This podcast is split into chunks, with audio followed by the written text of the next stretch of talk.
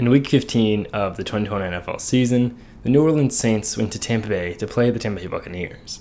And it was expected that the Buccaneers would win. It was in the last times that season that they would be fully healthy. And while they were missing Antonio Brown, they were for the most part healthy. And Antonio Brown wasn't the crucial factor of their offense anyway. And the Saints didn't have a quarterback. They were in the midst of a midseason collapse. They had lost Jameis Winston and were playing Taysom Hill at quarterback, which isn't necessarily a winning strategy. When you combine that with a four game win streak over some tough opponents that Tampa Bay was flaunting, it definitely wasn't set up for success. But if the Saints did pull off the upset and swept the series against Tampa Bay Buccaneers, they would be put back in the wildcard picture, which they were in until pretty much the last week of the season.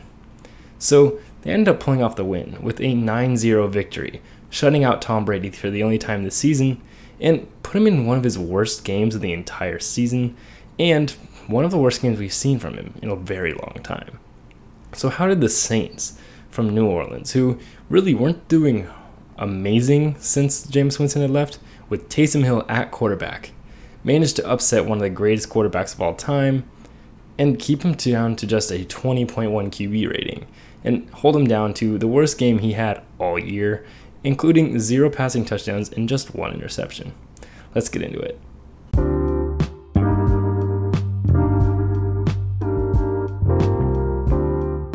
What's up, guys? I'm Tyler Coker, and I'm your host for today's episode of Today with Tyler. I hope you enjoy.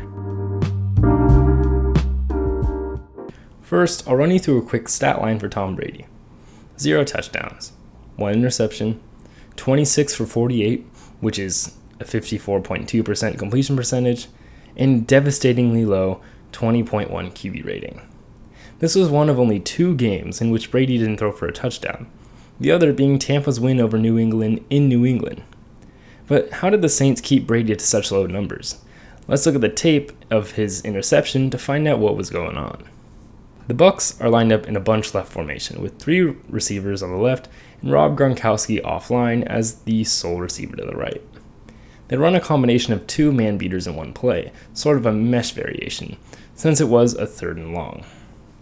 The concept to the left has the outside receiver of the formation running a dig route, which ideally should clear out the outside corner and make him follow the dig. They then have the innermost receiver run a wheel route, and taking advantage of the space left by the outside corner, who hopefully would be following the dig route. The reason why they use the innermost receiver instead of the middle one is to use the rub technique, which should give the defenders an ability to run into each other and they would cross paths. Ideally, the wheel will be wide open for a big gain because the rub would kind of erase a defender from that wheel route for a little bit.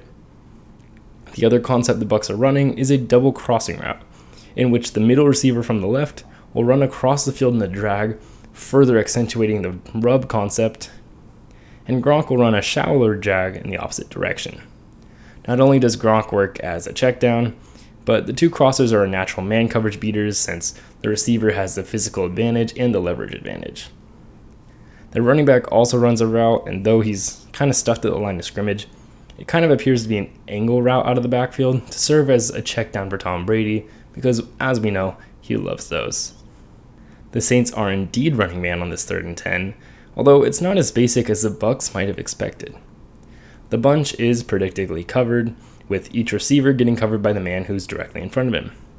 Although in a two high safety shell, only the safety above the bunch actually stays deep to cover.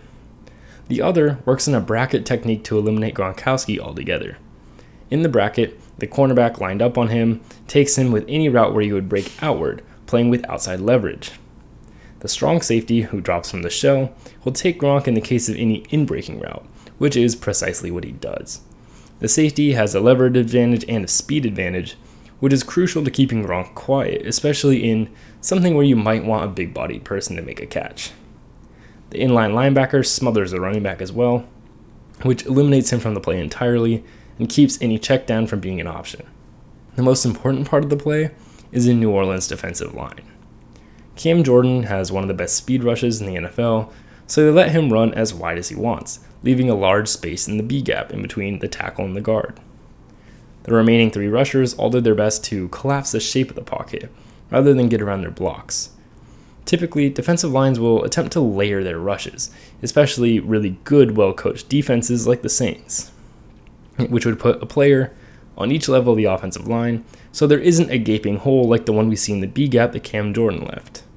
Against Brady, however, the Saints leave the hole on purpose, forcing him to make a throw off balance or even make him run outside of the pocket feels like an extra defender since he has physical limitations when the play starts to fall apart.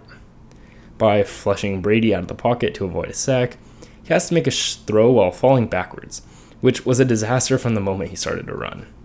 Yes, the Saints secondary did blanket the Bucs, but the turnover was really forced by the defensive line, which is what made the Saints defense so good in a 9 0 shutout. The New Orleans Saints with Dennis Allen are definitely going to be a defensive minded team. He did a very good job last year. He has a very good, talented defense around him with some old players, some young players, and some in between, which is a very good mix. And ultimately, they're just a good team. So while it is going to be interesting to see what they can do, and if they can keep up the pace that they did against Tom Brady and the Buccaneers, they certainly have a chance at winning the division, and they definitely have a chance at making the postseason. So I'm excited to see if they'll make the playoffs. Um, they should, but you never know. Jameis Winston could regress, or something could happen along the way, because no one would have expected so many injuries to plague them. But they're on pace to be a very good team this year, so it's going to be difficult for them to not do well in their division. But they also laid out a blueprint for beating Tom Brady.